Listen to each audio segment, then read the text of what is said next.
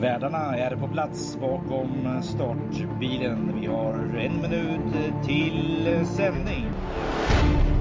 Välkomna till Travovalen. Podcasten med intressanta gäster och tips. Ha en trevlig lyssning.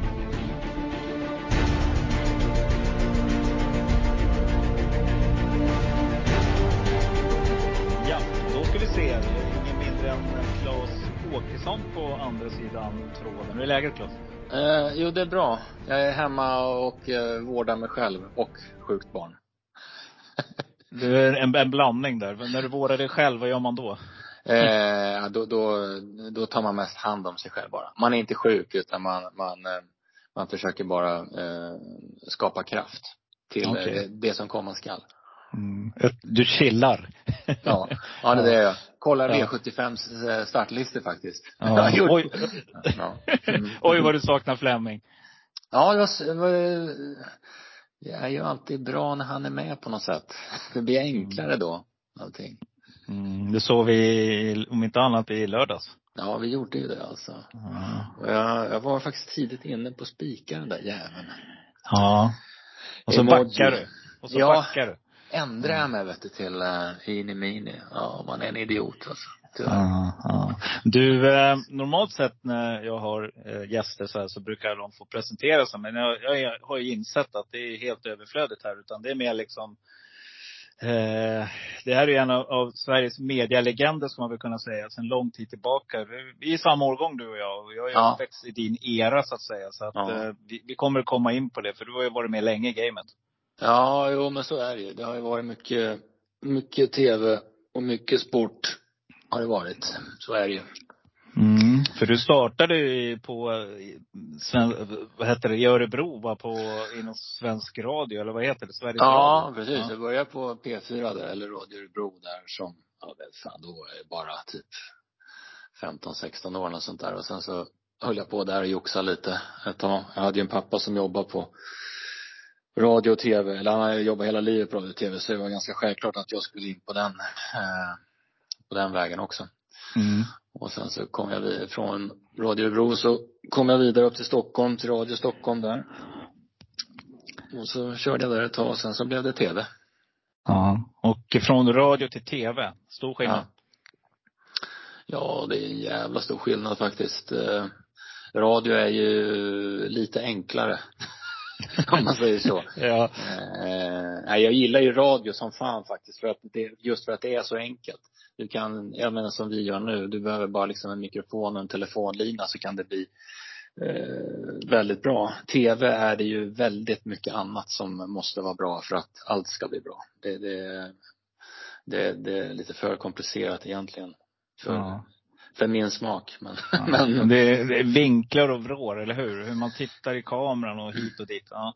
Ja, dels det och sen, sen är det ju så mycket teknik liksom, som, som, som ska fungera. Om du är radiopratare och sitter med en mikrofon, då, då, då är det inte så mycket som ska fungera annat än att du själv fungerar Mm. eh, och har någonting att säga som är eh, relevant.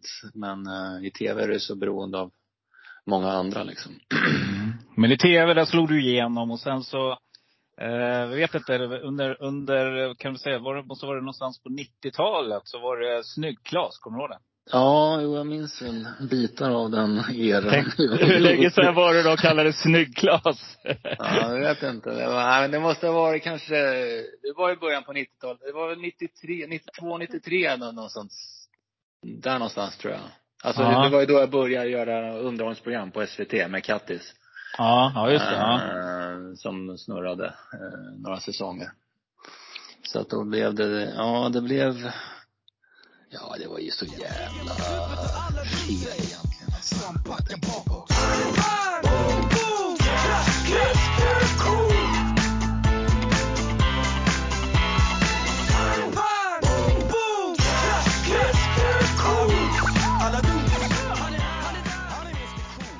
Alltså, det var ju dumt. Det, det, jag kom in, förstår du, det var ju roligt på ett sätt naturligtvis. Skitkul men, men jag, det, det är ju inte min, min grej riktigt att, att bli eh, lekledare liksom i tv och folkkär sådär. Det, det, det blev jag lite utan att tänka efter innan.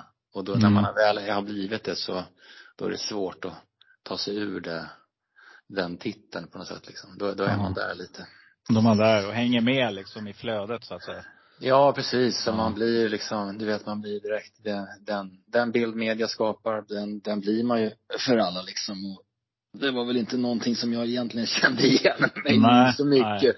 Utan jag, jag är mer, jag är mer, eh, vad ska jag säga. Ja men ska det vara en lekledare på primetime underhållning, tv inför eh, flera miljoner tittare, då- då, ska det ju inte vara provocerande. Då, då ska det ju inte vara ifrågasättande. Du, du ska inte du ska inte svära utan du, du, du ska ju vara bara check. Liksom. Exakt. Eh, Ja. Och det är ju allt annat än jag. Ja, ja då är det samma fack där också. För, eh, det, det liksom, jag har haft, alltid haft svårt för det där att vara klämkäck. Det har liksom aldrig, det har aldrig varit, varit min grej. Och jag har nog, ja, jag har aldrig kommit underfund med det där riktigt hur man gör. Nej, nej, eh, nej, jag tror inte man ska vara där. Man ska, man ska vara, man ska vara provocerande istället. Det är, ro, Mm. det är mycket roligare alltså. Det är mycket roligare, precis. Ja. Vad, het, vad heter det? Ja, nej men du har ju du har en bred erfarenhet av eh, mediasfären och du, är, du har ju varit med i den här eh, klassiska, eh, som är, när du skrev igår till mig så sa du så här, kör vi bara röster eller lägger vi till bild? Och då skrev jag VHS liksom. Du har varit med hela, Ja, hela kommer du ihåg det? De bara stoppade beta, hette de Betamax de första? ja, de första hette Ja. Beta, ja det vet jag mycket väl. För pappa jobbade på tv så vi hade ju en sån spelare hemma faktiskt. Populär var det då, eller hur? Ja, verkligen. Mm.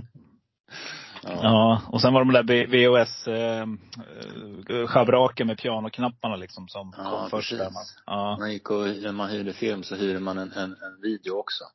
Ska jag berätta något sjukt? Igår var jag, blev jag så här, det var länge sedan, jag fick så här plötslig godislust. Mm. Uh, har liksom dragit mig bort från den typen och försökt att arbeta bort den där uh, ådran liksom. Så att, men igår inföll den sig. Så dammade jag ner till hemmakväll då. Oj, nu gjorde vi reklam för det också. Skitsamma. Mm. Mm. Dammade ner till hemmakväll. Eh, stå, och då, när jag står där, då tänker jag så här. Ja, det här är jättetrevligt och ja, mycket fint godis. Men var det inte något visst det där med att gå och hyra en film? Jo, det var det ju, men det, det gäller väl liksom det gäller väl så mycket i, i dagens tidevarv att, att eh, med, med tanke på det utbudet som finns av allting att det, det blev det var ju en mer happening förr vad det nu Ja. än gällde om det gällde en stor fotbollsmatch eller om det gällde en, en, en film man ville se. Precis. Eh, idag finns ju allt i så att säga överflöd så att den där aha-upplevelsen den infaller, infaller ju vä- väldigt sällan alltså. Mm. Nej, men då var det så här, var i tid, hoppas filmen är inne. Annars fick man ta katt, eller sitt andra val, eller kanske till och med tredje val. Ja. Eh, häng på låset, var lite vaken. Och sen blev alltid filmerna kvar hemma. Man fick någon försening. Ja, just det. Ja, Försökte snacka sig ur det där lite snyggt. Kommer du ihåg det? ja, jag kommer ihåg det faktiskt. Ja. Det också. Ja. Ja, det var en annan tid, annan era helt enkelt. Ja. Men Ja, nej, jag tänkte på det. Det slog mig igår. Det är lite, jag tror att vi tänker lite likadant du jag. Jag har hört Ja, det jag kanske lyssnar gör det. Mm. Men vi, vi, är, vi är ju gamla liksom. Gamla börjar bli slitna och eh, det känns på morgnarna när man reser sig ur sängen. Ja, men jag funderar på, jag tror jag sa det faktiskt i, i, i podden här. Eh, sa nog här i förra avsnittet om det finns någonting positivt med att bli gammal. Det kanske gör, det gör väl det men eh, Jag Ja, tänkte, jag- jag vet, hur, hur negativ ska jag vara, Klas? ja, du, ska vara, du ska vara ärlig. Jag Ja. fundera på, är, är det positivt att bli gammal? Nej, det, det finns, finns ju ingenting. Det är mer så, det kommer en dag när man inte har något val, eller hur? Ja. liksom, det spelar ingen roll hur mycket pengar du vinner eller vad, om vi nu pratar spel eller om du, vad det än är så kommer du inte kunna göra de sakerna för pengar. Utan du bara sitter där du sitter och då, då har man ingen ångest över att oh, jag måste gå och träna eller jag måste göra det. Mm. Eller, utan det är väl liksom, vardagen är vad den är. Man får göra det till, ja, när man blir gammal helt enkelt. Men det är som, jag menar, jag har levt ett jävla fysiskt liv alltså. Jag har ju hållit på med sport och på och tränat i hela livet och sprungit extremt mycket alltså verkligen. Eh, Men nu är det ju bara att konstatera liksom att jag gick igenom kroppen igår faktiskt. Eh, Och då har jag ju, jag har ju en hälsena som är kaputt, den är kass. Mm. Jag har ont i båda armbågarna. Eh, eh, och jag har, tro, tror jag, eh, alltså en axel, eh, axelproblematik. Eh, det är ju Topp till tå. Det kommer inte bli bättre heller tror jag liksom. Nej, nej det blir det, det kommer aldrig bli bättre. Det, det, det är någonting man vet. Men eh, du, du nämnde det, du sa att du håller på med löpning. Eller hur? Och det har vi också Ja. gemensamt. Ja, fy fan. Det har man verkligen gjort. Och det, eh, I och för sig, jag springer lite fortfarande, jag joggar på lite, men, men jag sprang ju kanske, jag sprang ju mellan 12 och 15 mil i veckan i alla fall 20 år, något sånt där tror jag. Mm. Mellan, bara- vilka, mellan vilka år var det då? Mellan? Eh, ja, det måste ha varit liksom typ, uh, ja, jag, så jag började ju springa för fan i samband med fotboll och hockeyträningar när man var Mm. 14-15 år började man med löpning liksom och löpträna. Sen när jag kanske var 25 och sånt där så började det väl bli mer att jag började, jag, jag sprang någon Stockholm Marathon där kommer jag ihåg Mm. i eh, början på 90-talet när jag jobbade på Radio Stockholm. och så tyckte jag fan det var kul, fan roligt att springa lite längre alltså. Så Mm. då, då började jag ladda på och sen så blev det ganska, ganska gedigen satsning faktiskt. Eh, Lite, lite, ä- lite ännu mer upp, kanske var lite där över 30 och sånt där. Okej. Då började Ja. jag springa ri- riktigt mycket.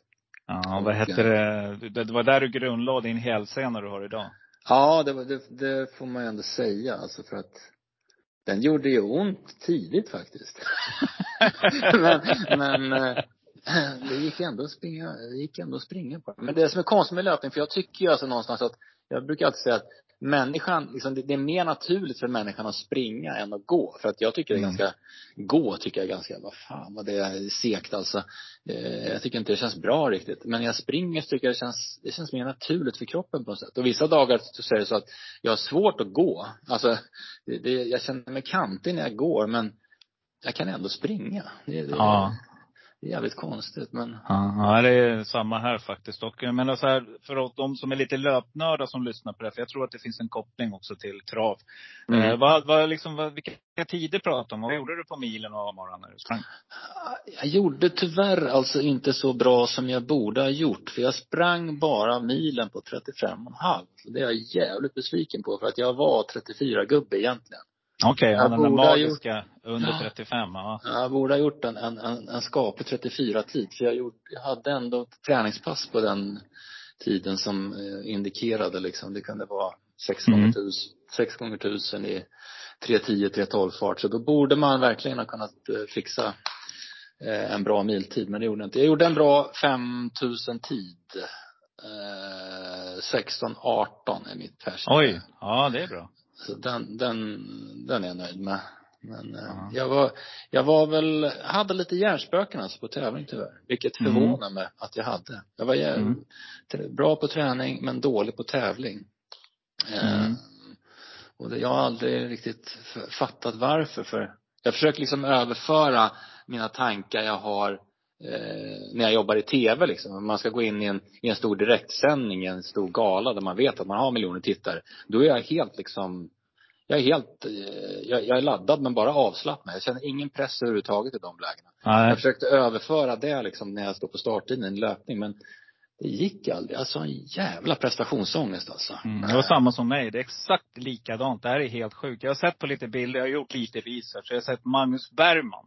Mm. är ju någon du har haft som Ja. gäst i en podd du hade förut. Och han tillhörde ju min årgång. Vi tävlade mot varandra. Eller han tävlade inte mot mig, jag tävlade mot honom. Så kan man Mm. säga. Det Mm. var ju Anders Sakai, Bergman och alla de här liksom. Och, och Walter of Donner hette någon kille också, jag kommer ihåg. Vi var, jag och brorsan var skiktet under dem. Mm. Så att vi, liksom, vi hängde med, med ett par kilometer kanske, sen var vi borta. Men Ja. jag kommer så väl ihåg det där att jag liksom lyckades aldrig få till, eller ja, jag, jag lyckades med några lopp sådär under min korta löpningskarriär. För jag, precis som dig, jag, jag höll upp på mellan 18 och 25 där någonstans. Mm. Mm. Sen fick jag ju mitt första barn där och då liksom Ja. blev löpningen en liten second. Sen höll jag på med innebandy också. Så att, men eh, jag kommer jag tyckte det var superkul med löpning. Men jag lyckades aldrig heller. Jag var i så ruskigt bra form vissa gånger. Men jag fick inte ut det i tävling. Det var som att det var och du vet, jag kan fortfarande känna den känslan ibland. Så jag drömmer om det där fortfarande. Mm. Mm.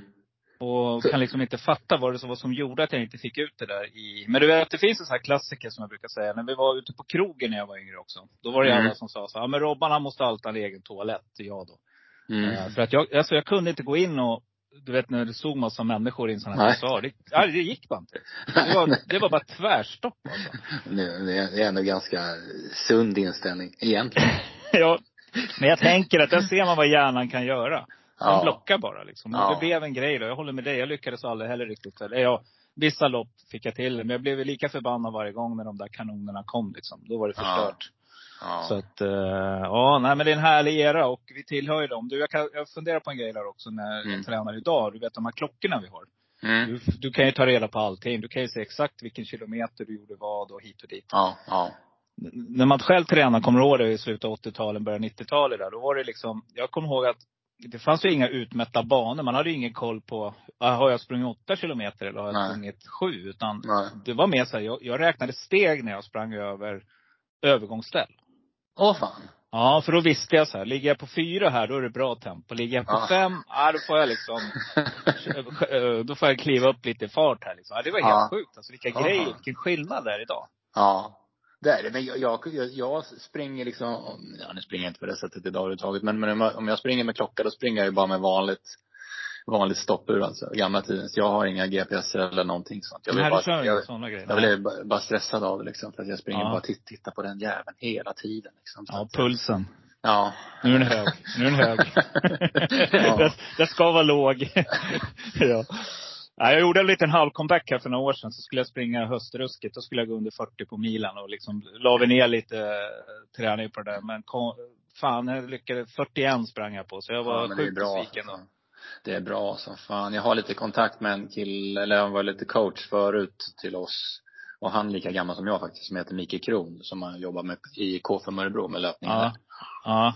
Så vi snackade lite och han ville ju komma igång liksom och, eh, på, på, på ett korrekt sätt igen liksom. Och, och under 40 på milen är väl målsättningen där. Men det känns ändå, det känns inte riktigt som att det går alltså. Nej, nej det, det, det, det, alltså det är sån jäkla, när man står på löpband som du gör. Det är sån skillnad på 4,20 och 3,50. Ja, det är ju det. Det är någonting som händer där. Det är en magisk gräns och man fattar varför det heter sub 40. Ja, ja verkligen. Samtidigt så är det samtidigt är det lockande för att jag, man kommer ihåg liksom i, i lopp som man har varit med, när det har kommit gubbar liksom på Mhm. 60 bast som Ja. sprungit hur jävla bra som helst. Det, Ja. det är ju mäktigt alltså, tycker jag. Det är Ja. jävligt mäktigt. Ja, det är, ja, det- visst. När jag var som bäst då var det höga 31. Ja. Eh, där någonstans. Och eh, kunde liksom ha vissa lopp när det gick lite sämre då. Och då dammade man in där på 36-37 på milen där någonstans. Mm. Och då vart jag, då vart jag frånsprungen av riktiga så här 1,50, ja det man är själv nu. 1,50 Ja. gubbar liksom. Man tyckte var riktiga ja, Mm. pensionärer liksom. Man, Mm. man hade ju inte en chans då när de kom där på upploppet liksom. Det Nej. var ju bara att ge sig. Ja. Så att, ja det är häftigt. Nej, under 40 det hoppar vi nog tror jag, Claes. Vi, vi släpper det. Jag tror det. Det kostar för mycket. Det är också den där tycker jag när, när, när du är inne, när du liksom löptränar väldigt mycket. Eh, för vi körde ju två pass om dagen, eh, utom på lördagar. Då körde vi ett. Det, det var ju så det var. Ja. Eh, och då blir det så en jävla nat- naturlig del av eh, livet Mm. så man, man reflekterar inte ens över det. Liksom, man sticker ut och så springer man 25 kilometer och man kommer hem och man, man är inte speciellt trött och det känns som man har varit ute på en promenad och eh, det är ju, det är ju egentligen mär, det är ju märkligt egentligen när man tänker efter för 25 kilometer är ganska långt egentligen. Det är sjukt långt idag. idag börjar kroppen säga ifrån vid åtta liksom. Då, Ja, då är det liksom, då känner jag att nu, nu händer något. Jag brukar hålla mig där omkring. Jag brukar ligga runt åtta kilometer. Fem, åtta där någonstans. Tycker jag. ja, ja, ja så jag, jag längtar tillbaka till lugnet nu när jag får springa lite backar också. Jag gillar att springa backar. ja. Skogen är ju det bästa egentligen faktiskt. Ja. Ja. Men, men du, eh, 2004 då, då fick du en fin utnämnelse. Första platsen i Sportbladets stora omröstning fick du då. Ja, det kan nog stämma det. Ja, det kan nog stämma. En grym bild på dig där med en golfbag. Gammal Ja, set. ja just det. Den Vad fan var det för omröstning? Det var en Eh, rikes just nu bästa ankare. Så lös Sportbladets motivering. Ja, just det. Mm. Just det. Mm. Nej, men det var, eh, det var kul faktiskt. Eh, och jag tycker den tiden, alltså sportankartiden där på TV3, som man ju sa då mest, inte via Play, eh, var väldigt rolig och bra. För jag tycker att vi, ärligt så tycker jag faktiskt att vi satte någon sorts standard faktiskt. Vi satte Mm. någon sorts manual för, eh, för andra. Exakt, det stämmer.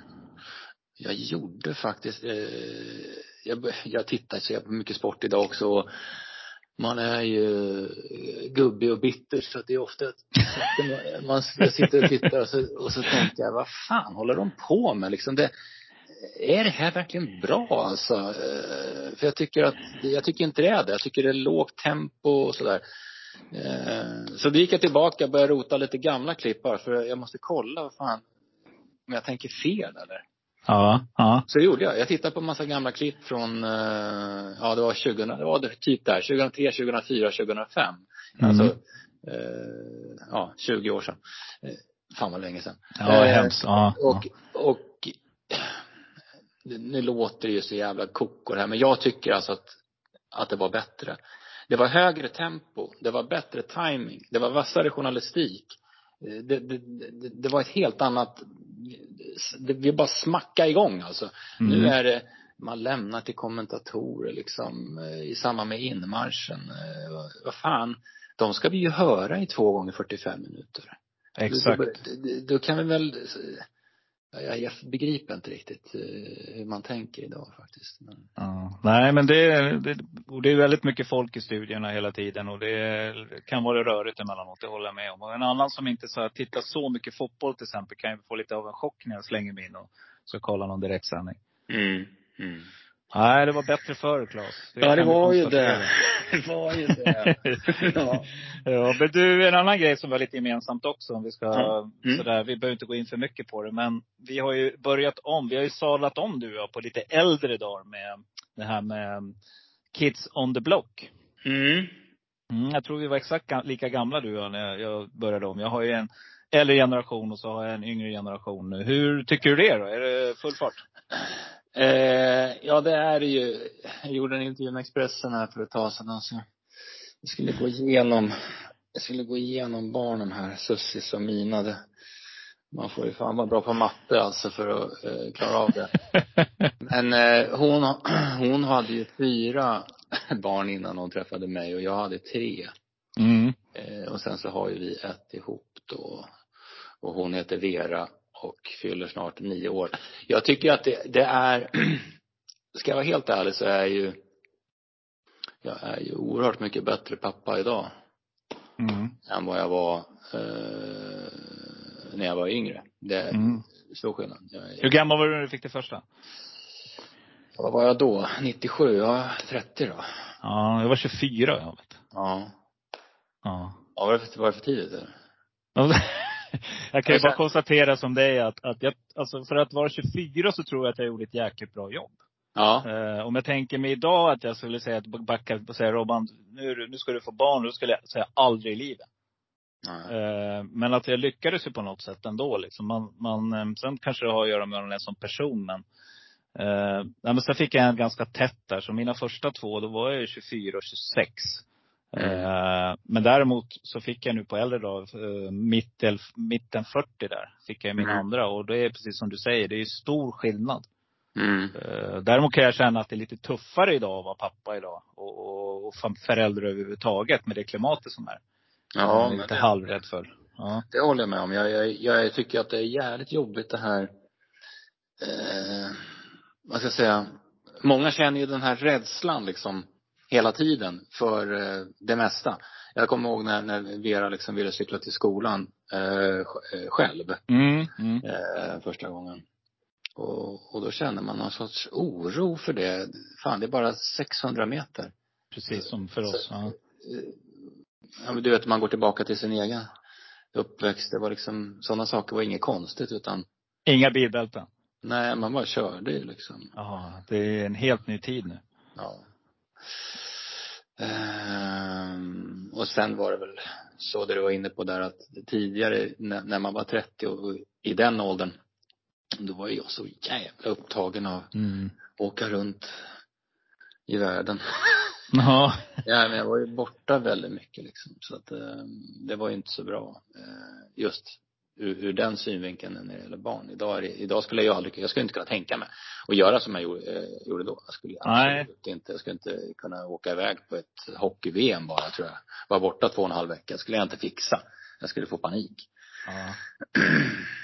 Nej men det, det, det ligger någonting i det du säger. Jag hade ju en aktiv, inom parentes då, elitkarriär i innebandy och kombinerade med till löpning och sådär. Så jag var, jag var borta väldigt mycket också. Men däremot så på lite senare år där, när ungarna kom i årskurs tre, fyra där någonstans, så jobbade som idrottslärare några år. Det var Mm. det, var det bästa jag gjort tror jag. Mm. Eh, och det får väl tacka gudarna liksom att jag hade den till. För då var det mycket sommarlov och alla lov var hemma med dem och sådär. Och Tog Ja. väl igen lite då. För att jag hade varit borta som du, precis som dig, väldigt mycket då ett tag. Ja, ja. Så att, eh, ja, nej, ny era. Och så har vi det här med sociala medier och allt vad det innebär och sånt där som man ska försöka sätta sig in i. Eh, och, och bli bra på. För det handlar väl om det tror jag också någonstans. För att hänga med sina barn också. Så att, eh, ja. Jo men så är det ju. Så är det ju. Sen är ju, jag vet inte det här med sociala medier. Jag kan ju tycka att det är lite kul själv naturligtvis att hålla på eh, med det men, men det är jävligt konstigt också för att om du går till mitt, eh, eller så här, det yrket som jag har hållit på med då med tv och, och varit programledare och så, då förr blev man ju, då, då blev man ju så att säga fick, de, som fick ett jobb som programledare, de var ju oftast så var de väl eh, kompetenta för det. Eller man hade Mm. liksom, Mm. de hade kunskapsnivå för att göra det de eh, utsågs till att göra.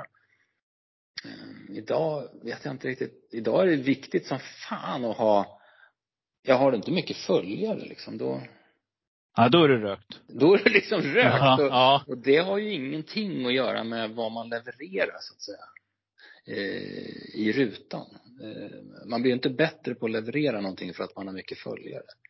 Eh, så att eh, jag tycker att man kan halka lite snett där vissa gånger. Eh, I vår tid. Men, Nej men det är som du säger och det, det, det följer. Jag tror att dagens ungdomar, de, de, de har det som parametrar liksom. Det är någonstans inbyggt i, i DNA nu.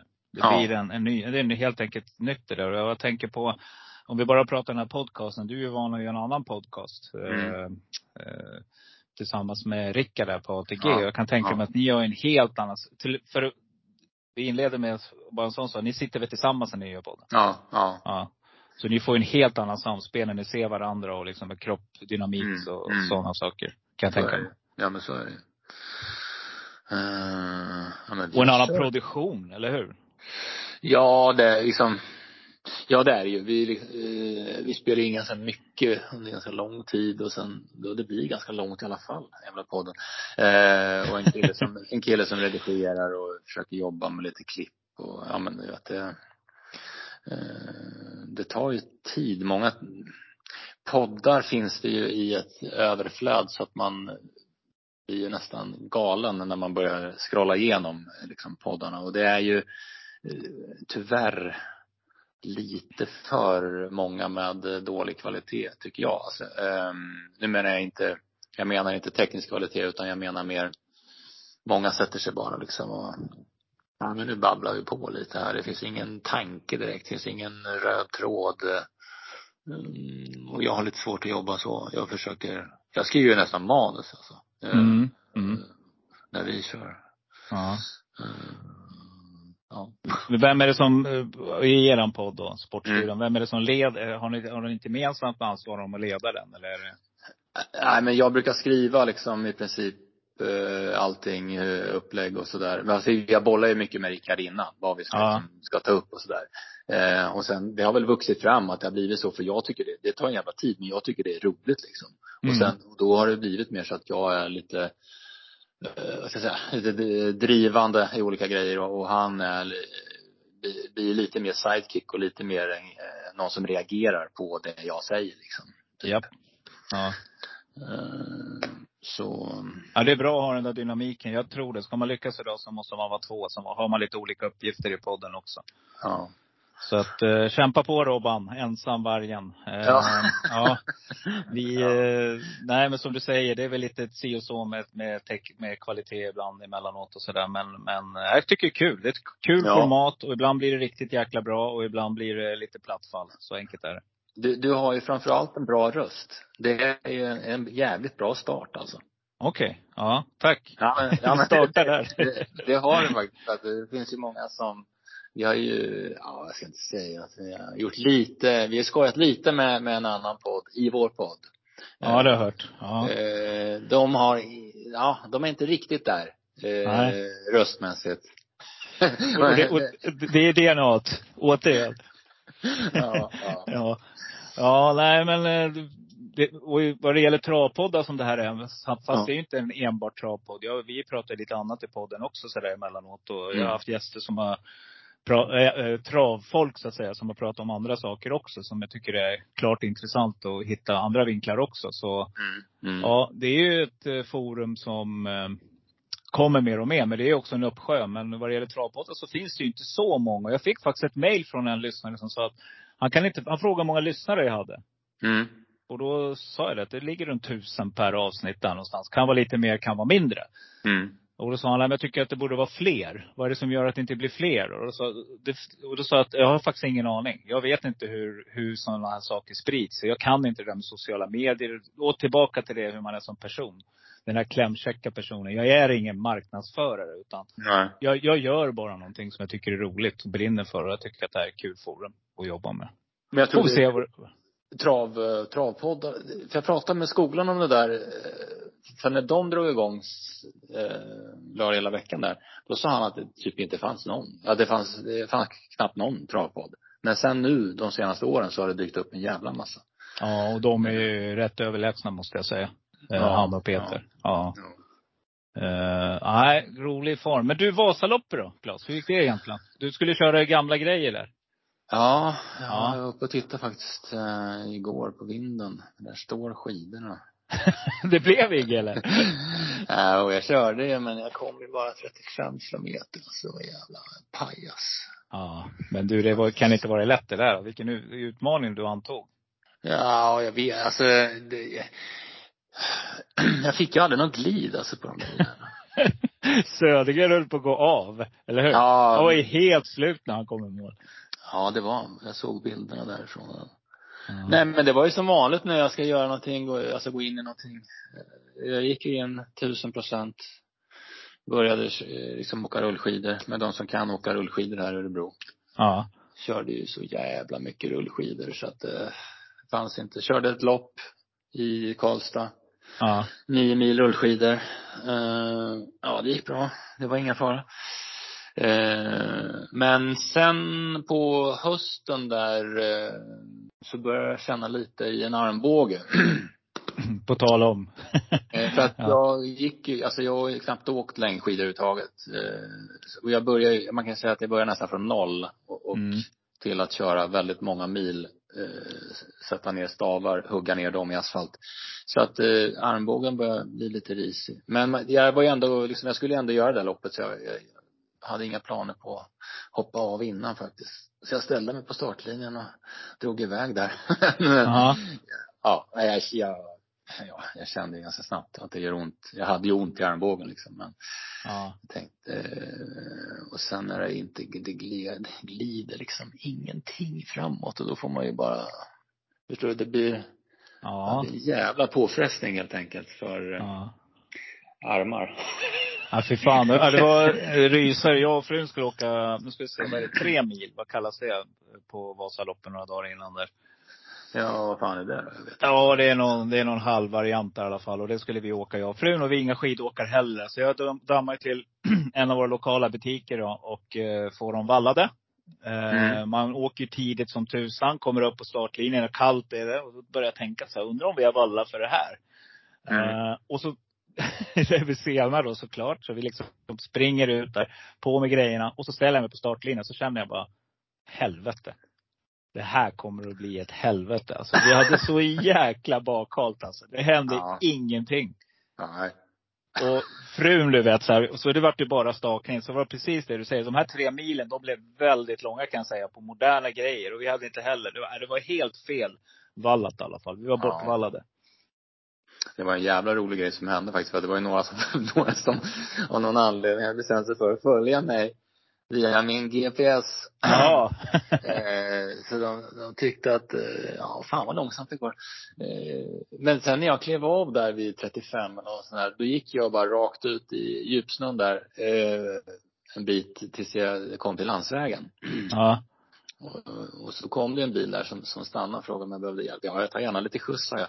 Så jag hoppade in i den bilen. Och då, de som satt och följde min GPS, du vet, de, de, de, Han fick panik. Jävlar vilken fart han fick under laggen alltså. ja, där var han i mål. Ja. Ja. Ja, häftigt. Du, ja, men det är skönt med löpning. Där kan man inte valla bort sig utan det, där får man skylla på annat. Jag tror, eh, och jag tycker liksom hela Alltså jag tycker fortfarande det är roligt att kolla på längdskidor på tv av någon anledning men, men samtidigt så är det ju en, det är sport på, alltså dekis verkligen alltså.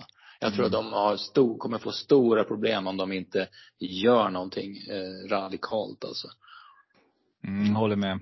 Nu snackades det mycket liksom om, jag snackas mycket om det här Ski Classic långloppen där och att, Ja. eh, men- men jag börjar titta på det där, ja, men sen, herregud, ska jag sitta varje helg och titta, helg och titta på ett tåg som stakar timme ut och timme in och helikopterbilder och skoterbilder Ja. och det händer ingenting. Det, det, det kan ju inte hålla alltså. Nej, och vad heter det, där har ju skidskyttet tagit över nu. Där Ja. sitter ju alla och följer, för där händer ju någonting. Ja.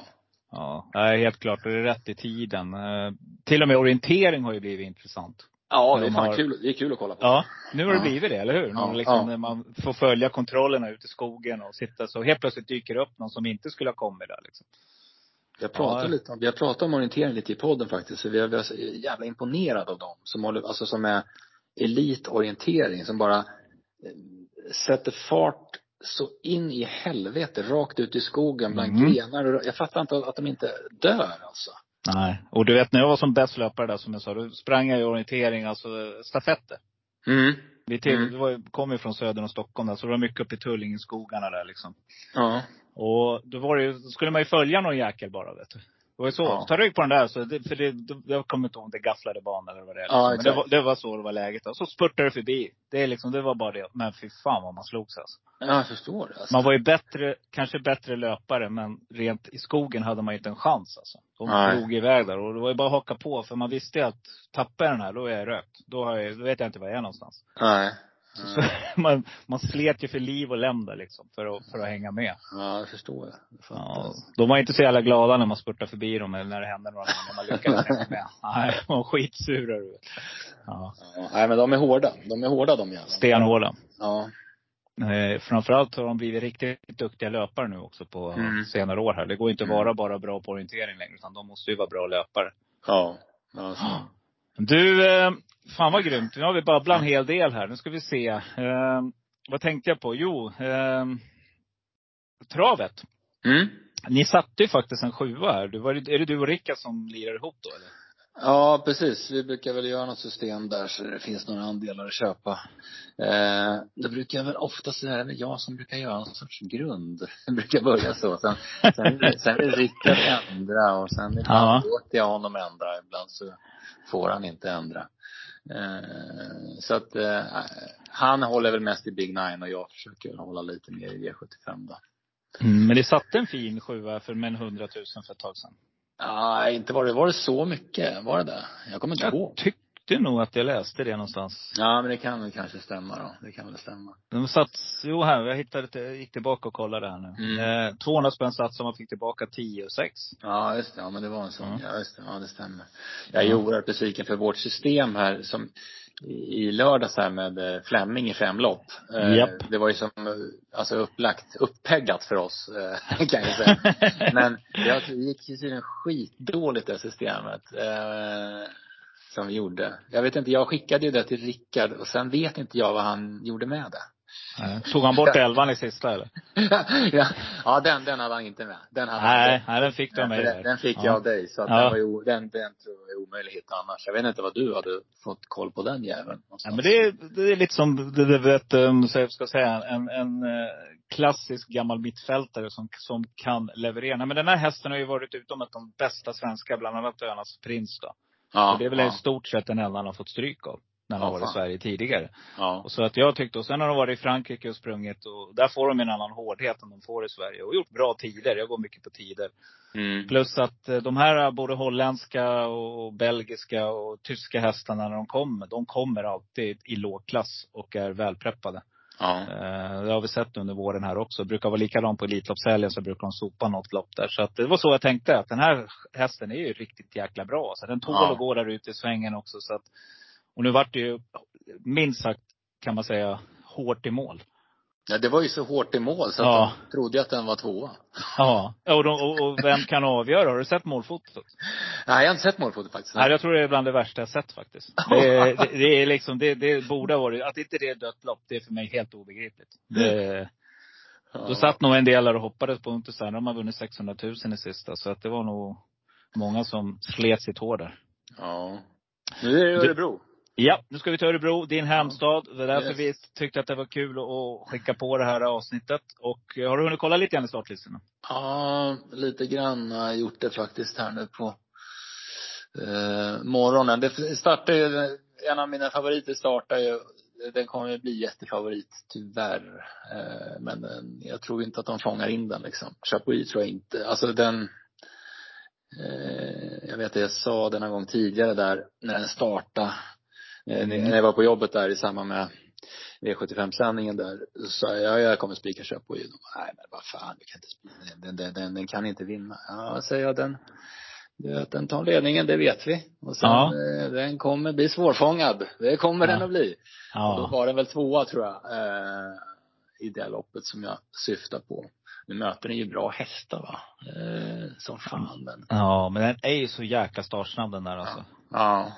Så att det är som du säger, det står i programmet. Spets tar han och sen är frågan vem som vill gå upp där och, och trycka. Ja, det är kort upplopp. Ja, kort upplopp, Örebro. Ja, Åke Lindblom. Men han Ja. själv, du och jag säger Chapuis. Han säger Chapuis. Chapuis, ja. ja. Vad låter bäst? ja, alltså, Chapuis, Chapuis tycker jag låter lite mer stiligt sådär, Ja, eller hur? som en champagne. Ja, verkligen. Ja, vi, vi, vi korkar en Chapuis efter eh, lopp tre där. Ja. Ja. Ja, Klas den var- spikar den. Mm. Jag spikar nog den ja. Sen, jag gillar ju att gå på namn ibland. Annars så går jag, ja, som du, du sa, du går mycket på tider. Det brukar jag också Mm. göra. Men, men då är det folk som säger att nej, du ska inte stirra dig blind på tider, säger de. Men eh, jag tycker Mm. ändå att det är ganska bra mått alltså. Jag håller med dig. Jag tycker Ja. att eh, de här skrällarna, ska man hitta dem så lär de kunna springa fort. Det är som Ja. i all, all idrott, liksom, oavsett vad vi håller på med. Kan man inte hänga med, då, då, då går det liksom inte att skrälla heller. Så jag brukar leta när jag letar mina skrällar. Då Mm. går jag på tider faktiskt. Eh, det är ju, jag vet inte, V757 där, jag vet inte vad du säger där, det långa, långa Mm. loppet där. Eh, då är Jorma favorit där förstås, jag med. High on pepper. Klassiskt lopp på, i Örebro där. Stay-loppet. Ja. Örebro In- International. Ja. Över 3140 meter. Hur du spikar den? Jorma där eller? Eh, den, alltså, det börjar ju snackas om att den är favorit inför Harpian Overs. Eh. Det här är väl en förberedelse för det. Och Jorma vet han, han, han tar inga fångar. Nej, han gör inte det. Han kör bestämmer, han, inte. han bestämmer han sig så bestämmer han sig och då Ja. tvekar han inte. Nej, och, och, väl i, och, väl, väl, i spets då sitter han och metar på dem och får någon konstig jäkla fart på dem. Alltså. Så Ja. Det kan ju vara en spik, absolut. Men när jag tittar så här, scrollar jättesnabbt så, så känns det, det känns ju tyvärr favoritbetonat alltså. Ja. Jag får den känslan. Ja, utan, kan att bli kunna, så. utan att kunna någonting. Men, ja, ja precis. Men, men det är det som är så bra vet du. Att, fasiken, du var tidigt inne på emoji i lördags alltså. Det, Ja. ja.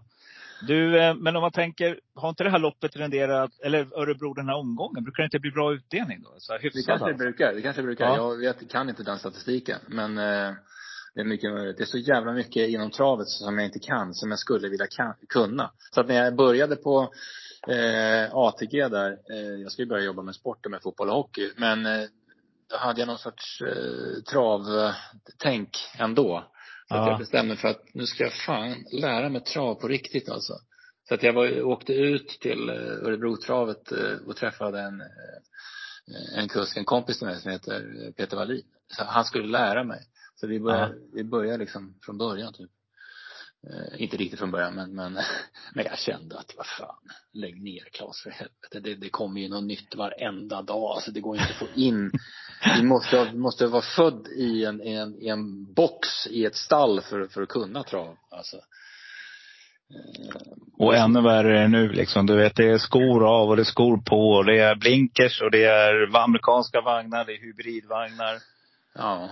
Det är eh, varit i Frankrike, inte varit i Frankrike. Och du, är, det är helt galet egentligen alltså. Så vad ska man leta efter? Du, du, du är nog inne på någonting där. Att, att ha lite hästkunskapen är bra. Eller så ska man inte ha någonting alls. Nej. Då, uh, kolla på Harry Boy, det kan gå riktigt bra. Ja, han, han är, duktig. Ja, han är, han är, han är bättre än jag faktiskt. du, uh, har du något annat drag då på omgången? Någon annan som du har kikat på? Uh, jag ska se här. Men det, det, det, det, när jag tittar så ser jag ju tyvärr bara sådana som är sträckade så jävla mycket, nu, i och för sig tidigt. Jag vet inte, mm. hur, vad, de, som sträcken sitter nu så här tidigt. Ja. Hur mycket liksom, generellt sett brukar det förändras liksom. Om vi säger att Chapuis nu som vi pratade om. Mm. Eh, vad var den sträckan nu då? Den var sträcka till 43 procent. Hur, hur, stor favorit tror du att den blir i slutändan? Just nu är det ju dryga 36 000 i omsättning. Mm. 500 system. Men jag skulle vilja säga att det är inte så jättestor skillnad förutom om det blir en sån där kommunalare. Någon som dyker upp. Någon som Per Skoglund pratar om i podden. Och, mm. eh, som dyker upp i några andra, du vet de här stora travtjänsterna. Eh, som mm. de går på sent. Då kan det förändras. Men jag skulle nog vilja säga, om vi tar det som ett, som ett riktmärke, så stämmer de här procenten. Med ja. Chappie, United Brodder där. De kommer ligga där någonstans. Mm. Eh, så att eh, man kan nog redan nu börja gå in och kika och se att det som är nu stämmer, skulle jag vilja säga. Ja, fan, ja. Eh, det är nog så det är. Mm. Så, så, att det är ganska bra bild på Men, men du, Magnus Jakobsson, är inte det någon sån här liten favoritkusk för dig då, värmlänning? Ja, det är det väl inte. Inte? Nej. Han, han huserar ju mycket där på, och det är en rolig kusk liksom, som brukar kunna göra, okej. Samma dress som eh, Flemming nästan. Vit dress, vit dress. Ja. Mm. Flemming är ju, det är kul, roligt tycker jag att det, det är verkligen två läger kring Flemming alltså. Mm. det känns så i Travsverige. Att det, jag vet inte om det är 50-50, men det är i alla fall två läger. Vissa som tycker han är rolig och bra och vissa som inte tycker det. Jag tillhör, eh, jag är med i fanklubben. Jag tycker Flemming är helt överlägsen. Tycker ja. han är, det är en så här, känns lite som en riktig eh, hästkar. Som har på tillägna hela sitt liv och testa. Han får ju mycket, han får ju kritik från det ena läget ofta för att han så att säga är eh, mörkar. Alltså förstår ja, att han är lite ja. lurig, att han inte berättar riktigt. Ja, som, som alla andra kuskar gör. Eller inte alla andra, men många andra berättar, är ganska tydliga med exakt eh, utrustning och vad de ska köra och hur de ska köra. Eh, det, det gör sällan han, liksom. Men jag tycker det är roligt alltså. Ja, jag håller med. Man får liksom läsa igenom det någonstans. Sen, sen, kan man ju, som vi var inne på, vi pratade lite du inför helgen. Kommer han så är det ju ofta ordningställt. Det ska man ja. tänka på. Liksom. Ja. Är, han, han, skickar ju inte över en häst bara för att. Det är inga prepare-lopp ofta. Utan han, däremot, det som man ska säga till hans nackdel, att han kan sitta och halvslagga ibland. Och, och liksom glömma bort att det är lopp. Ja, men det kan Örjan också. Jajamän. Det vrids inte på huvudet hela tiden. Nej. Ja, kanske V75 6 då. Island Falls. Mm. Magnus A. Djuse. Den en liten skräll. Den ska man nog ta med tror jag. Ja, det är en sån där, var i Frankrike också där. Mm, just det. Ja. Mm, Det går vi på, Claes. Det är det grymt ju. Ja. Magnus och Djuse, Frankrike, amerikansk vagn, det lyser rött till höger. ja, kanske kan vara något. Kanske kan vara något. Ja. Men eh, samtidigt då, om man vill spela med dig och Rickard, då finns det ju ett system, eller hur? Som man ja, det finns på. ett sportstudiesystem där till sammanspel. Um, de har ju velat, eh, eller det vill de väl tror jag, att vi ska göra många fler andelar. Men, men vi har ju varit så här, nej det här vill vi bara ha tio andelar. Så att mm. Eh, det är ju ganska svårt att få en andel. du köper alla eller? nej, nej, nej absolut inte. Jag, grejen är så här att de släpps ju torsdagar klockan 13. Okej. Okay. Och ja. för tre veckor sedan, eller två veckor sedan. Ja. Eh, så att, för jag, jag hinner aldrig med att köpa någon. så tänkte jag, men nu jävlar ska jag ta en andel. Ja. Så jag var med på nedräkning där liksom i två minuter innan och sen blev klockan 13 och då nöp jag. Och det var slut, alltså nu ska jag inte, en och en halv sekund är de borta. Så att Ja. eh, man får vara snabb där. Ja, får ni öka, öka andelsantalet där. Så ni får Ja. två system. Får göra det tror jag. Ja. Men det blir inte lika kul att vinna heller. För då blir det inte exklusivt längre. Då blir det ju Nej. fler som delar på den roliga kakan. Så är det ju. Så är det. Ja. Äh, grymt Claes. Ja. Vi har avverkat ett avsnitt just nu. Vi har snackat, vi har faktiskt babblat i nästan 50 minuter. Ja, du ser. Ja, så det är nästan som ert eh, poddstudions avsnitt. Ja, nästan faktiskt. Ja. Så att eh, dubbelt jobb. Men eh, du ska ha stort tack för att du Ja. ställde upp i travvalen. Grymt kul. ja, det var kul Roman. Det var Och kul. så håller vi tummarna inför helgen här och spikar Chapuis. Det gör vi. Det gör Super. Bra. Ha det gott. vi. Ha Tack. det bra. Hej, hej. Hej.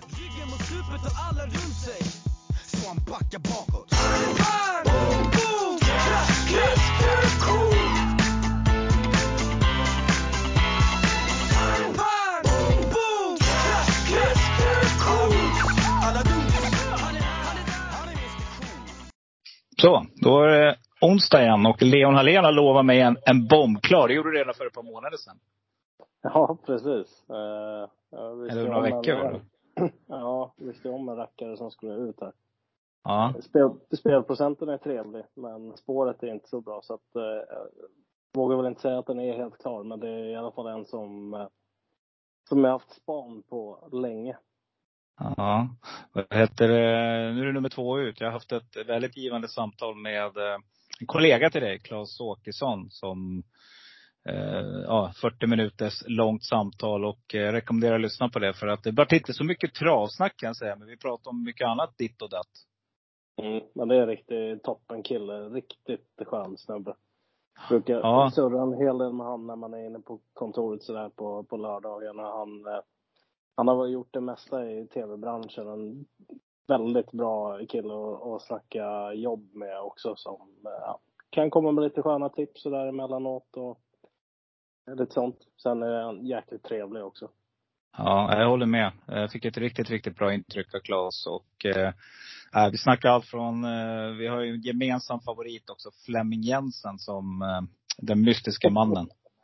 Ja, det kan man säga. Ja, Easy Man, mystiska mannen. Ja, nej men det var riktigt trevligt samtal så det rekommenderar jag Lena att du lyssnar till på lite. Men vi ska ju försöka, vi ska ju försöka att ta med oss lyssnarna genom fantastiska omgången på eh, Örebro här. Men hade du något annat innan vi drar igång? Nej, jag skulle bara säga det att Flemming är inte eh, min favorit just för, för dagen i alla fall.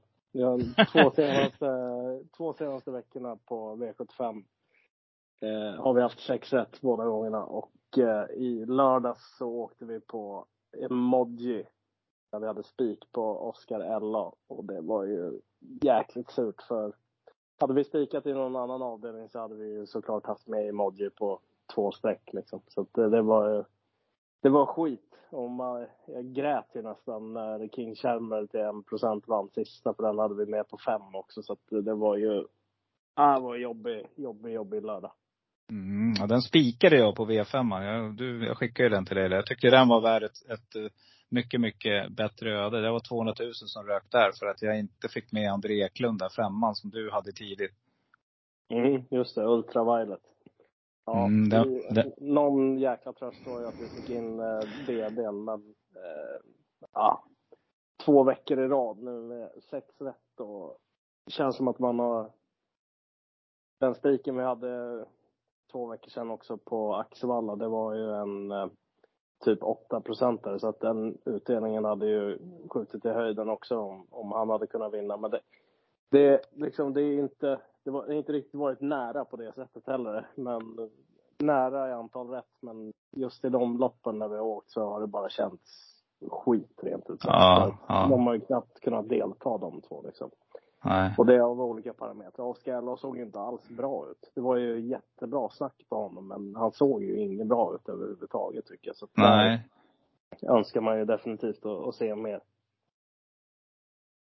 Men det är väl, eh, då var det inte galopp tidigt där och liksom allmänt orytmisk bara.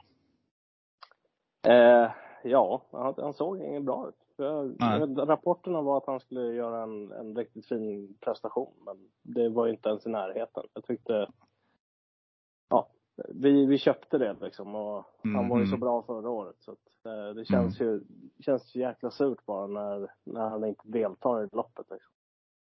Nej, och hästen kommer säkert komma igen. Du, du får ta betalt för på honom någon annan gång. Ja, hoppas att eh, man har lika bra lapp den gången bara. Ja, och så får du helt enkelt eh, dubbla när Flemming spelar. när han är med i matchen. Ja, Ja. Den, den mannen alltså. Mm, nej, spännande. Men jag tycker ändå, du vet ju det är Leon, det med spel. Det är bara att kavla upp armarna och gå vidare och ladda för nästa omgång. Jag brukar säga till brorsan faktiskt, han kan ju bli lite sådär bitter du vet. Du kan ju tänka dig hur vi var där när vi var sjukt nära och var ensamma på eh, superjackpotten som var för ett tag sedan. Eh, hur vi mådde några dagar efter den. Ja, nej men nu ska vi slänga oss över Örebro. Det är nya tag som gäller. Och eh, vad, vad vet vi om Örebros bana då Leon? Vad ska vi tänka på? Ja, att eh, Stefan Melander har sällan framgångar där. Han brukar anmäla få hästar. Det är väl ett diskuterat banunderlag många gånger. Det är ju eh, kort upplopp, vid sista sväng, svårt att ta något från kön. Misstänker att det kommer vara mycket ledningen, utvändigt ledan, ryggledan, andra utvändigt typ på lördag. Mm. eh, Och kanske eventuellt dödens också. Kan vara en bra position. Ja, precis. Utvändigt ledan också. Ja, exakt. Exakt. Ja, och, sen ja. ska jag säga en grej till innan vi börjar. Det är faktiskt Mm. så att jag har en egen starthäst på lördag utanför V75 också. ja, vad roligt. V42. Ja, det är 100 000 i första pris där också. Så det ska bli jäkligt kul. Och han fick spår 1 också. Så det, det ser vi fram emot. Och han var eh, ruggigt bra på Solvalla senast bakom en jättebra häst som hette Capitano. Just det. Mm. Peter G Norman. Har han ordning på grejerna? Ja, han har. Ja. Vad heter det? Red Zone är hästen vi pratar om. Ja. Häftigt. Ja, spår ett, bra läge. Peter G Norman har form. Där hör ni alla lyssnare. Eh, likt, eh, om inte annat så är det värt ett platsspel. Hästen är- har varit placerad eh, fyra gånger av åtta. Ja, precis. Jag tror till och med han är ännu bättre än så. Va? Eh, ja. 2023 var det, va? Ska vi se. 2023 i år ja, precis. Fyra gånger i år av åtta har han varit placerad. ja. Gud. Nej, han är, han är bra i ordning. Han kommer nog göra sitt bästa lopp i livet på, på lördag. Ja, grymt. Ja, men då inleder vi direkt och så har vi fått lite spelpengar in. Vi ska lämna in V75 där. 16-20. Eh, spår, alltså ledningen som gäller. Vi ska, hur är det bakom bilen förresten? Alltså startbilen där. Är det inte något, det har varit dåligt men nu är det mycket bättre att spår rätt. Ja, precis. Det är väl aldrig egentligen riktigt bra spåret, men de har ju ändrat distanserna på Örebro så att eh, det är väl eh, lite fördelaktigt där i alla fall. Det var katastrof att ha det förr i tiden på Örebro. Det är väl inte katastrof längre. Mm. Och när vi inleder då eh, veckans eh, V75-omgång, bronsdivisionen, 1609 meter är det. Eh, så har vi riktiga startkatapulter här. Och hur läser du det här loppet Elin?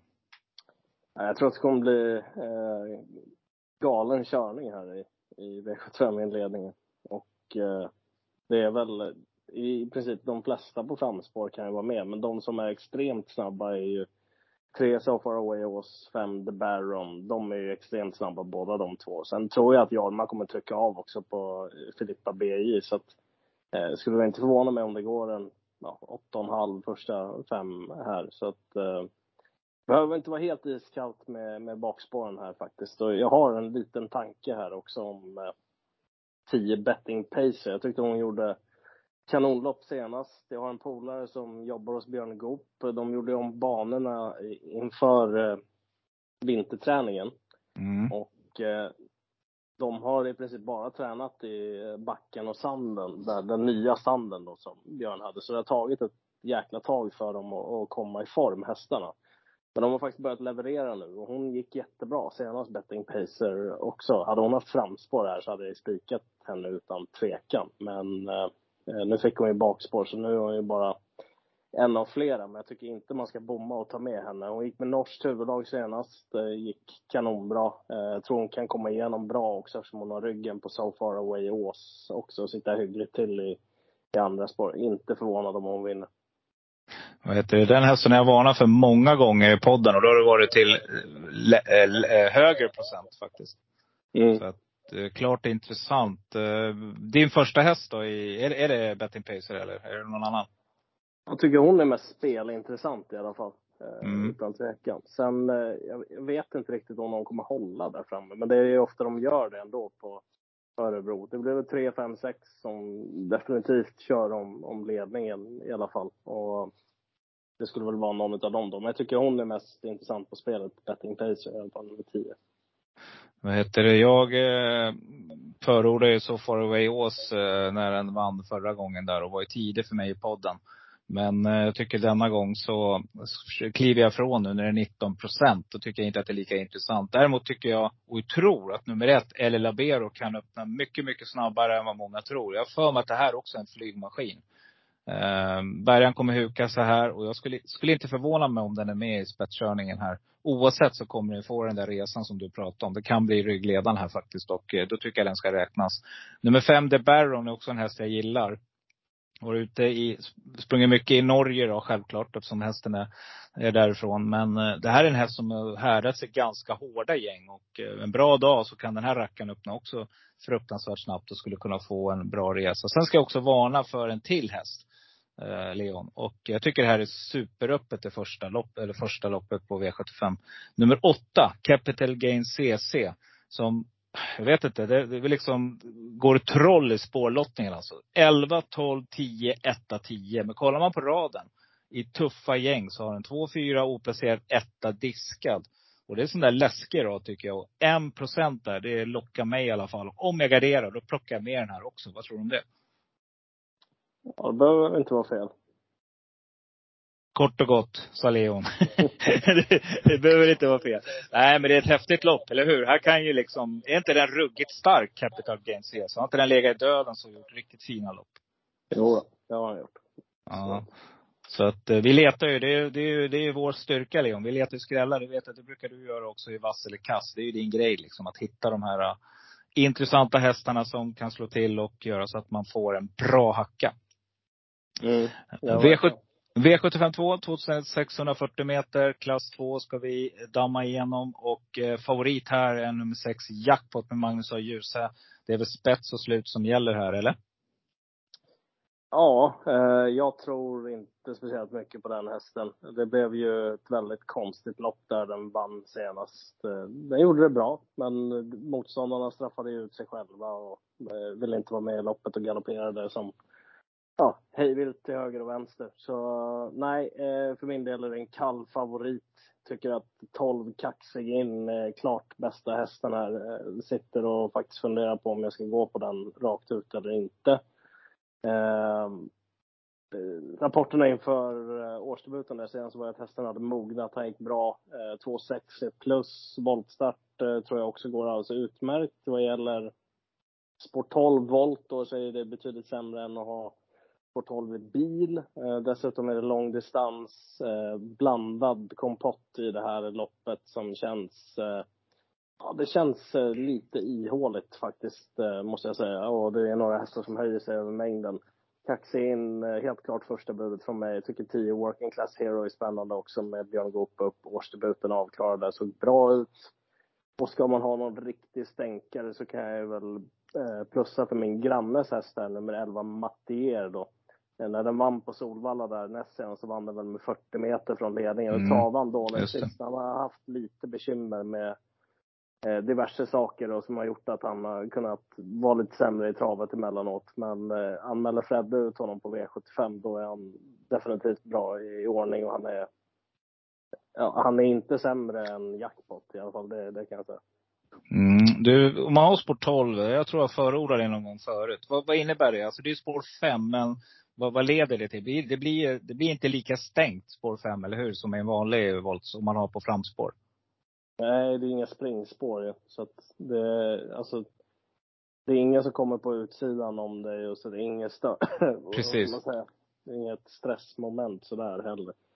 Och sen, är är det så att det är någon eh, som skulle bli struken där framme, då finns ju chansen att man kan få en hygglig start och komma igenom rätt hyfsat också. Alternativt att det är någon som eh, stryks här på, på eh, hans volt så att säga. Sen Mm. tror jag det är många som har bommat att det är voltstart det här loppet. För Always a Pleasure spelar på 19 procent från stängt spår och det kommer de ju definitivt göra allt för att hålla den inne. Det är ju en bra häst. Så att, eh, ja, eh, lite tveksamheter kring den, att den ska vara så hårt betrodd också. Som häst absolut, men på läget så krävs det en del flyt för hans del. Mm. Inga dåliga kuskar han har utanför sig. Det är Örjan, Björn, Frippe Larsson och Johan Untersteiner. De har koll på läget och stänga in den, precis som du säger. Exakt. Exakt. Så att, eh, jag, jag nämner två andra som jag tycker är intressanta från framspår. Jag tycker nummer tre, Rendezvous med Erik Adielsson. Jag tycker spår tre ofta, det är ett underskattat spår i volten. Och är man duktig där så, den här hästen går 15 tider. Uh, ja, jag skulle kunna gå faktiskt. Uh, jag har gått 15 på 2640, vilket jag tror är en bra tid i den här klassen. Nummer fyra, Vision of Gideon med Carl-Johan Jeppsson, barfota runt om där på Erik Martinsson springare. Tycker jag också är klart intressant. Gå in och kolla raden. Det är nästan ett staket här faktiskt. Uh, med Carl-Johan Jeppsson, en av, det är två av, av landets mest startsnabba kuskar här faktiskt. Med Erik och jo, Carl-Johan på framspår. Så då plockar jag med dem som roliga streck. Och om man ändå är igång och tar fram den stora penseln, vilket jag tycker man ska göra loppet. För jag håller med dig. Det här är riktigt rökigt lopp. Så tar jag med nummer ett, Eagle Troff. För Per Nordström kan också få fart på hästarna från springspår där. Så att, eh, nej, de plockar jag med. Ett, tre, fyra tidiga för mig. Och min första häst, det är nummer åtta, Always a Pressure på kapacitet. Men jag håller med dig. Det här kan bli riktigt, eh, jag tror att det kan bli vida spår och den här hästen ska väl ha en kort speed. Så att, eh, nej, öppet lopp. Det är feelingen. Mm. V753, 609 meter autostart, Paralympiatravet, sista chansen. Stor favorit här just nu är nummer eh, tre, Chapuis. Åke Lindblom. Där diskuterar vi jag och Åke också. En del säger Chapuis, en del säger Chapoy och, och jag vet inte riktigt. Åke själv säger väl Chapoy va? Ja, jag vet inte. Ja, jag, jag brukar säga Chapuis. Det Ja. ligger bäst i, i mun, helt enkelt. Vi kör det. Men du, eh, spetsstriden här då. Är inte Brodde ruggigt startsnabb också? Och, Konrad verkar ha fart på sina eh, hästar just nu. Vad tror du? Vem, eh, är det, står det skrivet i programmet att Chapuis tar spets? Jag tror han är svår att ta en längd på. Men eh, de är ju snabba alla tre där, tre, fyra, fem. Mm. Så, nej, det blir nog en rätt så bra öppning i det här loppet. Jag tror dock ingen av de tre vinner faktiskt. Eh, det är väl åtta Sakon Joe som känns som det hetaste budet. Han var i och för sig inget bra senast eh, i eh, Turin där. När han gjorde första starten för sin nya tränare Alessandro Gocciadoro. Men det är möjligt att han är bättre den här gången. Det brukar vara svårt att räkna på hans hästar liksom tidigare insatser sådär. Utan det är mer att man får lyssna på tugget, hur det låter kring dem. Men eh, jag tycker Sex Head Darling också bör sträckas. Eh, riktigt fin häst det där. Tror Mm. andra låter ruskigt nöjd med den också för dagen. Han säger att den vinner lopp i princip när som helst. Och den är ju uppe i högsta eliten så att han har ju känt någonting extra i den där. Och vi har, jag har ju sträckat den de senaste tre gångerna när den har varit ute och tycker att den eh, definitivt är förtjänt av en seger snart också. Så Eh, Det är väl den spelmässigt roliga vinkeln i loppet, för den ligger runt 5 procent. Ja, Frode, så precis. Eh, 4,7 procent just nu för att vara exakt. Men du, eh, du har noterat här att din antagonist, eh, Flemming Jensen, har en häst i start. Ja, men eh, det gör mig inget om den vinner, för den tänker jag inte sträcka. Det är en 13-åring som, han har väl sina bästa dagar bakom sig. Ja, vi får hoppas det. Eh, jag har ju tjatat om en häst och, och rekommenderat platsspel och, och varit lyckligt lottad eh, tre gånger i alla fall senaste tiden. Kennekes Bandit Brick. Den här hästen är ju säkerheten själv, alltså Thomas Malmqvist springare. Eh, jag gör det igen, för jag tror att hästen kommer att vara väldigt lite spelad, så att det lönar sig att plocka med den där rackaren.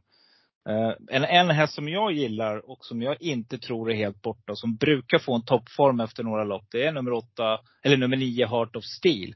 Nu är hästen bättre när den går i spets, jag vet, men eh, jag vet inte. Det kan bli ruggig körning här, här också. För att eh, Alessandro Gocciador, han kommer inte vila på hanen. Han kommer ju sända fram tidigt och då blir det tryck på grejerna här. Så att jag, jag, jag sträckar i alla fall nummer nio Heart och Steel om jag garderar. Jag tar också med nummer sex Hededalen precis som dig. Jag tycker det är klart intressant. Jag gillar också den här hästen. Och sen kan jag inte frångå Dear Friend som hon ser ut just nu alltså. Det är, jag har spruckit på henne och, och gjort, uh, slitit mitt hår. Och det tänker jag inte göra på lördag. Utan jag plockar med den rackaren också. På. Men du, Mm. Bra, Brambling Leon, 3 procent.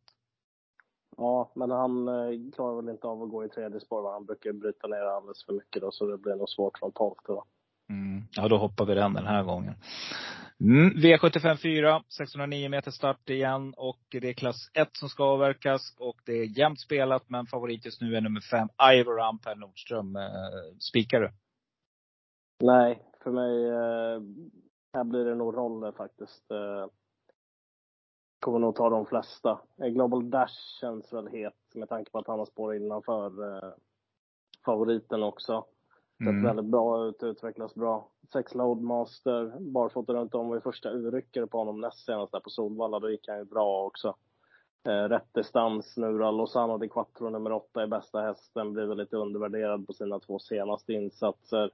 Eh, sen blir det ju barfota igen där på 10 SG Mistral. Han gick ju strålande på det på Solvalla under STL-finalerna där. Och sen Eh, Ja, jag kommer ju ha med de här eh, som står där bak också. Freedom, den norska hästen som gick bra på Solvalla eh, näst senast också. Och eh, 12 Keystone Cash också som, ja, han har ju varit ruggigt bra i de senaste två starterna också på norsk och svensk mark och är jättelite spelad. Så att eh, nej, det blir nog att plocka fram eh, rollen helt enkelt. Mm, och doppa den ordentligt och, och måla på. Vad heter det? Eh, Niklas Kortfisen, det är en riktigt, riktigt duktig kusk. Ja, han är väldigt bra. Ja, så att han kan nog trockla sig ut från det där spåret, precis som du säger. Uh, nej men det här är ett ruggigt fint lopp också. Det är så kul tycker jag. Men du, Daniel Wäjerstens alltså, hur, hur, alltså den formen, har han haft någon dipp alltså, senaste två åren? Riktigt sån där jobbig dipp, du vet. Ja, ingen jobbig dipp sådär, men han Nej. hade väl någon, någon månad där kanske när han sa att hästarna behövde lopp i sig och sådär. Att de inte riktigt var i, i form då. Men på det stora hela så har de varit kanonbra. Mm. Och en kurs som kommer mer och mer som jag tycker, ska ni ändå gardera det här loppet, då tar ni med nummer tre Hipster K också. Linda Sedström tycker jag bara blir bättre och bättre i jollen faktiskt. Kör ju mer och mer lopp och eh, kommer låta sig göra gällande under sommaren här är jag ganska säker på. Så att eh, den rekommenderar jag som en ensam kvar, inte ensam kvar, en eh, tänkbar. Är det, 15 procent på den. Ska ni få en eh, superstänkare av mig, det vill säga en ensam kvar häst. Ja, då håller jag med dig. Då är det från bakre spåren här. Och då plockar jag med nummer 10 Eskil Mistral. Den rensar bra. Och jag plockar också med nummer eh, 12 Keystone Cash, Likas Kortfisen, eh, Bo Westergård springare. Så att, eh, jag håller med dig Leon. Vi, vi är överens här. Eh, Mm. den som har mycket pengar, den, den sträckar. V755, 2140 meter, Silver Ladivision. Och eh, här har vi jämnt spelat mellan två, eller tre hästar är det. Men just nu är det favorit nummer sju, Hipsteram. Orkar inte se hästen. Eh, oh, det hade blivit riktigt bra utdelning på sexorna där också om han hade tagit skalpen av eh, eh. Lavec. Ri- Exakt. Och eh, så blir man så glad när man får höra att hade han inte haft skygglapparna så hade han vunnit det där loppet och bla bla bla. Ja, men eh, det, det- det var då. Nu går vi vidare. Jag s- trodde på hästen i lördags igen och då galopperar den. Så att nu gör man ett nytt försök. Men eh, är det inte lite form på väg ur här? Eh, ja, kanske. Jag, jag fastnar ändå, eller det är möjligt. Men eh, jag, jag har väl inte riktigt fastnat för honom så här långt i år. Jag fastnar inte för honom den här gången heller. Eh, det kommer ju bli eh, bra tryck på den här tillställningen också för Laradja Freitaut eh, Mm. kommer ju förmodligen hitta till ledningen i det här loppet. Han fick ju gå sig tom senast. Eh, det är medeldistans den här gången också. Eh, Då fastnar jag inte heller för honom. Men jag fastnar för en annan häst i det här loppet. Nummer åtta, Falcon Eye. Det är den här som jag eh, har haft span Mm. på länge. Det var den jag hade hoppats skulle få ett bättre spår. Men jag är nog lite sugen på att gå på honom ändå. De låg ju rätt lågt på honom inför årsdebuten. Han är anmäld barfota bak och amerikansk sulky den här gången. Det är en riktig hårding det där och han vann ju dessutom Örebro International den här tävlingsdagen i fjol också. Och om man blickar tillbaka lite grann och kikar hur det har sett ut och man tittar eh, typ eh, Jägersro i Ja, i slutet på förra året, oktober där, då var han ute i CL Müllers och mötte eh, de som startade i högsta klassen. Cissi Rotege, Unico Broline, eh, Born Unicorn, Meras, Oscarella, Million Dollar Rhyme, Emoji Japp. och Esperi Sisu och de här. Så att eh, jag, ja, jag spikar nog han och hoppas att han kommer fram till, till döden. Typ. Mm. Det är en ruggigt fin häst, håller med dig.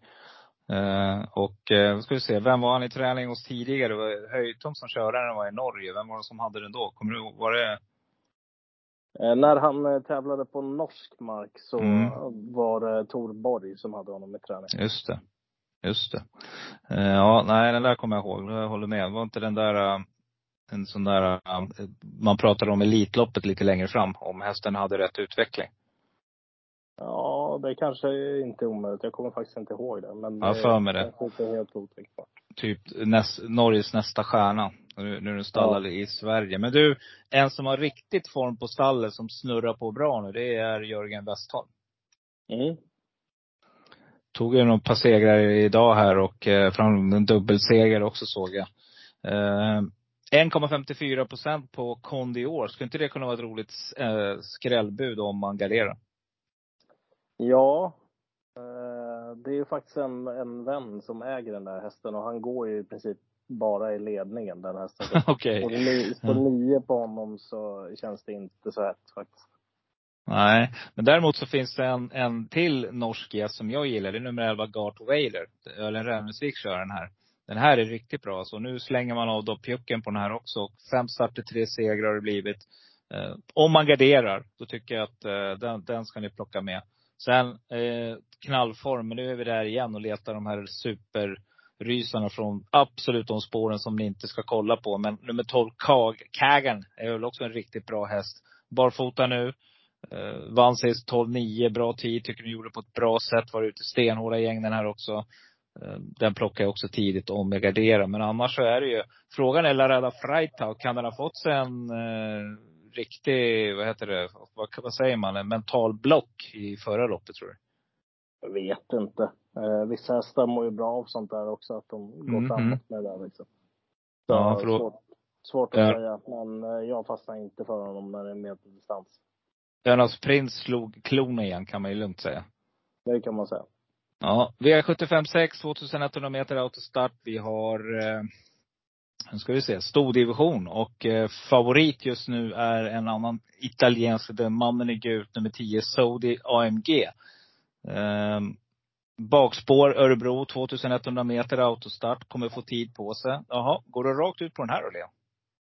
Nej, det Nej. gör jag inte. Men eh, jag tror inte att man behöver gå så brett i den här avdelningen. Det är väl Sodi och eh, 12 Glamorous Rain som är klart bäst här. Men eh, jag tar ju definitivt med 7 Iceland Falls också och kanske också nummer 6 Lady Beluga som det var eh, första jänkarvagn på senast. Eh, första jänkarvagn senast ja. Eh, Mm. Och nu åker alla skorna på henne också. Men 6, 7, 10, 12 tror jag man kommer långt på. Glöm inte nummer ett, Kia Ora. Om du ändå garderar Leon och har råd så, uh, uh, den hästen alltså. Hur bra är den? Den tror jag har riktigt hög kapacitet och från spår ett här. Hur är den ut bakom bilen egentligen? Ja, Hon är väl rätt så bra ut. Mm. Ja, stormvarning på den säger jag. Eh, hoppas att den sjunker lite, närmar sig singel. Skulle kunna vara så. Det beror på hur snacket går i veckan här. Eh, en annan som Marcus B. Sveberg har varit uppåt länge på Loader Maria vet jag också. Och eh, nu rycker man dojorna på den. Den skulle också kunna vara intressant. Den är faktiskt van att vinna den här rackaren. 38 procent har man. Och spår två bakom bilen. Så att ja, garderar ni där så plocka med den också. Du, vi har kommit till klon. Eh, Det är Stayloppet, det är Örebro International och nu börjar vi lukta Harpe Hanovers här. Och eh, det här loppet gillar jag. Men stor favorit nu kommer ju nummer 13, High on Peppi, Irma Conti och Katja Melko springare bli. Man pratar ju mycket om Harpe Hanovers, kanske till och med en favorit där. För jag får en framspår där på intjänade pengar, eller vad hamnar den där någonstans? Ja, den står 20 va? Tror jag. Mm. I Harpers också. Så att den, Det blir eh, så, det blir så i Harpers också. Ja. Ja, Tillägget där brukar vara vid 700 tror jag. okej. Mm. Så hur gör du i det här loppet då? Hur löser du Nej, jag sista? kommer, in, jag kommer inte spika honom. Eh, jag kommer absolut ha med 10 Albertsson 1. Den som jag tycker är utropstecknet här är ju 11 Power Dock. Han, eh, jag trodde han var helt i ordning till årsdebuten. Men eh, just att han valde att ta ut honom på långdistans på Eskilstuna gör ju att det är klart och tydligt att det var det här loppet han hade i sikte och att det saknades lite form på honom till eh, årsdebuten. Och nu bör han vara i toppform. Så att Åke Lindblom, hemmaplan, 11 Powerdock, kanonhäst som kvalade in till derbyt i fjol. Var ju jättebra flera gånger bakom Francesco Zet också ska jag säga. Så Mm. Eh, den tar jag med väldigt tidigt. Mm. Får vi bra procent på. 9 procent singelsträckare just nu. Eh, Santos de Castello, den var vi med i Harpers förra året? Var den inte det? Mm. Men den är också, Mm. den ska ju helst gå i ledningen och eh, Ja, hade han stått start så hade det ju varit väldigt spännande. Mm. Men det, kom, det gör han ju inte. När kom ihåg Jörgen var och vässade då och sa till mig att den här ska jag köra med på Harpers. Han hade ju ledningen där in på upploppet. Mm, han var jättebra då. Riktigt, Ja. riktigt bra. Inte riktigt kommit tillbaka eh, till den klassen efter, men eh, ja, kanske dags nu. Eh, Ferrari Caesar, är det någon du plockar med om du tar några streck? Det kommer det säkert bli så. Om jag fyller ut helt och hållet där. Vi får se lite grann hur, hur det blir. Jag tycker de mest intressanta står på mellanvolten. Jag kan nog tänka mig att sträcka en sån här som Versace Face också som har lopp i kroppen nummer åtta. Ja, Den där är riktigt jäkla bra alltså. Ehm, det var ju den, de var ju ute mot varandra där på Solvalla i höst, förra hösten när jag sprack på sju hästar. Då hade jag sträckat Versace Face men Hajon Peppe drog ju det längsta strået en gång och var ju ganska överlägsen faktiskt. Jag för mig Robert Berg var tvåa med någon eh, häst där. Eh, Han fick lite hopp på upploppet men Hajon Pepper var grym den gången. Eh, en annan häst som jag ska ge dig en stormvarning Leon. Så jag är bra på det. Jag gillar ju det här. Eh, nu, ska du få, nu ska du få en King Sherman här. Eh, nummer sju, Olga Utka, tycker jag konstant är underskattad. Och hon gillar verkligen, eller Gustav gillar verkligen den här distansen tillsammans med den här hästen. Och eh, Sara vet jag tror på eh, lite chans här. Så att, eh, nej, jag slänger en liten varning här. Kan få spåret. Det är spår ett där, hittar ut någonstans, varvet kvar, det blir lite galopper. Gustav, grym kusk, hittar ut. Eh, varför inte? Mm. Ja, det är bara det är bara att sträcka på tänkte jag säga. Men det Vad- känns som ett sånt lopp också. Eh, det är klart att han är, han är ju förmodligen bästa hästen här John Pepper med tanke på Ja. hur bra han har sett ut. Men i spelprocent är han liksom nästan 50 procent. Så Mm. det är Sen var ju det Gra- jag tänker på. Ja, Grant Hall var ju riktigt fin sist också. Eh, från eh, Dödens. Så imponerar ju hästen måste jag säga. Två raka segrar här och stark och rejäl. Så att, jag tycker det är ruggigt intressant lopp. Eh, ska man våga, ska man ha en riktigt tuff chansspik, då tycker jag man ska spika nummer åtta, Visage Face faktiskt, eh, till 6 procent om man vågar. Eh, men det är det där också. Du vet om man sitter där och ska, kupongen ska lämnas in, då är det lätt att man slinter dit några extra streck här. Mm, verkligen. Mm. Grymt Leon. Är det något annat du vill avsluta med innan vi avrundar sent, sen onsdagkväll? Nej, egentligen inte va. Det börjar, jo, det kan man ju säga. Eh, för de som inte har koll på det. Att eh, om vi blickar framåt lite grann i eh, startlistorna till den 5 maj så är ju faktiskt Francesco Zet anmäld Mm. till ett snabblopp där på Rättvikstravet. Vilket ger en ganska tydlig indikation till att han i allra högsta grad är Elitloppsaktuell. Vilket är väldigt, väldigt trevligt. För det ser ut som att det kan bli ja, ett av de bästa Elitloppen någonsin. Mm, får referenten på banan, Patrik Skoglund, göra sig redo eh, och referera in. Förra året var det ju Hail Mary och det var ju halv extas då han refererade in den, kommer jag ihåg. Jag satt och lyssnade på det i bilen. När, Mm. när, det- när det loppet gick. Så att helt klart, här har väl Redéns stall någonting i görningen. Måste det vara. Ja, det är väl känslan att han i allra högsta grad är Elitloppsaktuell och han blev ju eh, favorit igår va, på de fasta oddsen tror jag också till Elitloppet. Så att, eh, ja, Mm. det, jag ska kolla exakt. Det är ju så att vi har ett ruggigt bra Elitlopp med flera riktigt bra svenska hästar och vi har också väldigt bra franska hästar med. Ja, han är favorit nu på fasta oddsen till 4 och 25 Francesco Zet. Han stod väl runt sju gånger under förmiddagen igår. Mm, det ska bli spännande att se valet, vem som kör vem också, stallidén. Jag måste säga, jag tycker Don Fanucci sett såg fruktansvärt bra ut i sin årsdebut. Och eh, jag, jag har bara en feeling av att ålder, erfarenhet, revanschlusta. Jag tror att Don Fanucci sett blir sjukt svårslagen i Elitloppet i år. Det är bara en känsla jag har. Ja, starta Francesco sett tror jag inte han har en suck mot honom. Okej. Okay.